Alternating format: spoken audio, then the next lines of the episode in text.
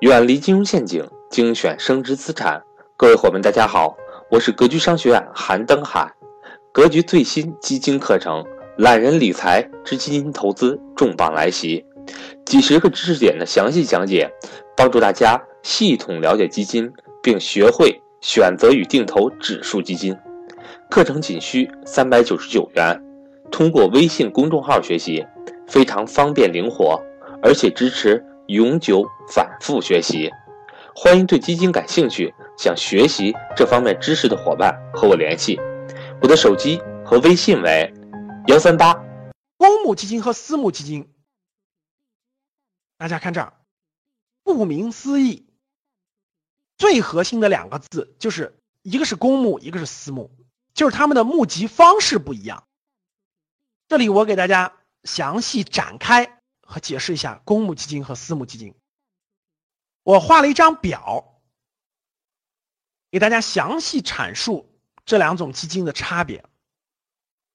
它们的区别最核心的就在于募集方式不同，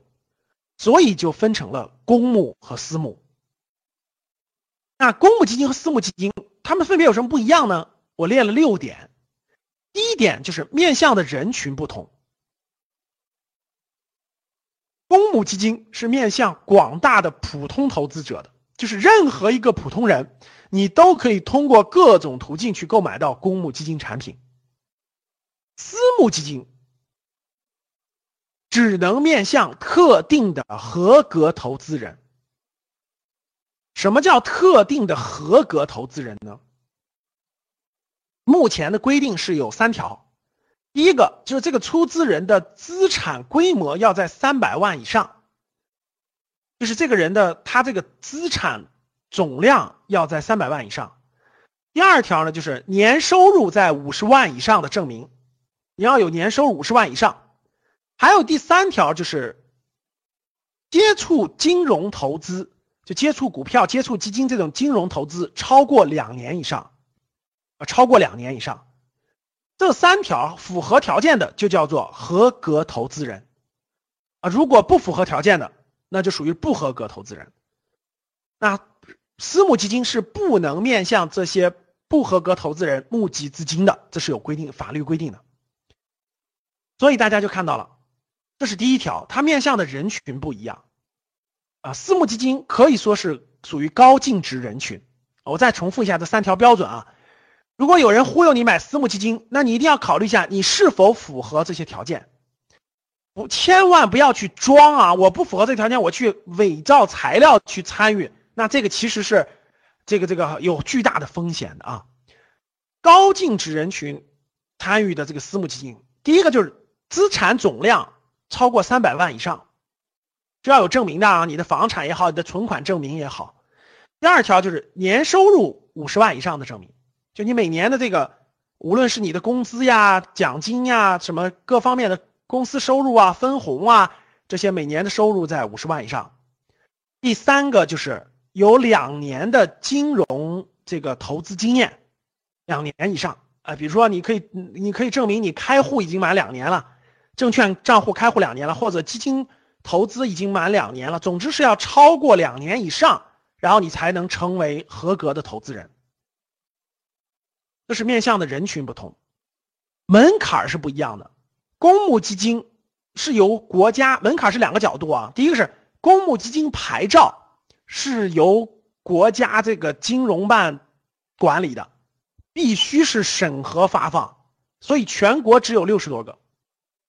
门，这个这个门槛非常高的啊，门这个设立的门槛非常高，要求非常严格。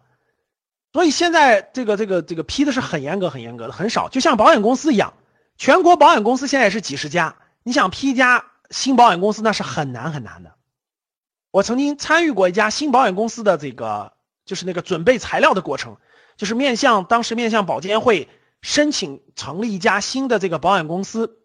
啊，准备材料包括这种各方面的审核那是非常非常严格的，批下来的可能性也非常小非常小。那公募基金的设立门槛是不一样的，那私募基金的设立门槛就要低多了。私募基金也不是说你随便注册一个公司，你就可以叫个私募的，不是的。私募基金也需要符合一些条件，包括要去金融办去备案的。私募基金叫备案制，就是你要去符合条件，符合备案。那它的条件呢，相对反正要容易很多，但是也有门槛。比如说你要符合私募基金的一些这个这个这个注册资本金，你要符合这个法那个需要找律师给你出法律意见书，等等等等吧。啊，我有一些朋友是做私募的，呃，过去我的一些同事，现在有有有有好好多人都在做这个呃就私募。私募的门槛相对比较低，嗯，但是呢，它也需要你，比如说你的这个。呃，投资人，这个私募基金的你的操盘的这个投资人也必须通过基金从业资格考试，然后你的备用金必须达到多少，然后必须有律师出的法律意见书，必须有实际的办公场所，必须还有一些等等等等的条件，还是有一点门槛，但门槛并不高。私募的你成立还是比较容易的，这是第一个，就是成立它这个门槛是不同的。全国大家想想有有一万多家私募。只有六十多家公募，大家想想这个差别了吧？第二个门槛就是投资人的门槛，普通投资人参与公募最低的只要一块钱。待会儿我给大家演示，我我讲那个后面的这个公募基金的时候，我给大家演示啊，就一块钱，最低的就一块钱，大部分都是一百起投，基本上一百块钱就可以起投了。那私募基金最少是一百万啊，最少是一百万才能起投啊，私募基金最少是一百万。这还是指的是投二级市场的各位啊，如果你们这个私募是私募股权投资投一级市场的，那这个出资人国家有规定的门槛是要超过一千万才能参与的，大家可想而知这个风险有多高了吧？就是必须是私募股权投未上市公司的出资人，那要到一千万以上才能投的。所以大家这一千万投的是什么？就是大家所理解的原始股，就是未上市的原始股。大家想一想，你身边是不是有很有很多人身边有忽悠你去投那种原始股的，对吧？那就咱们普通中产人群这种条件，你投的那点原始股风险，大家可想而知大不大了啊！所以，私募基金的管理是很严格、很规范的，门槛很高的。如果如果一个所谓的私募去忽悠你去买什么原始股、买什么的啥的，只要投个几万块钱。甚至几十万块钱的，基本上这些都是坑啊，基本上都是风险，大家就别瞎碰了啊！这都是我这儿讲的是正规的私募，宣传方式是不一样的。公募基金的宣传方式它是放开的，通过什么方式都可以，可以面向大众做广告，可以找银行合作，可以找保险公司合作，可以找各种各样的渠道合作、网络合作，可以面向任何人去宣传，这叫公募基金。私募基金是不能公开做广告的啊，这是有法律规定的。你说私募基金，我为了我也为了募资嘛，我为了赚管理费，我我我我打点电视广告吧，我打点这个什么什么广告吧，这是不允许的，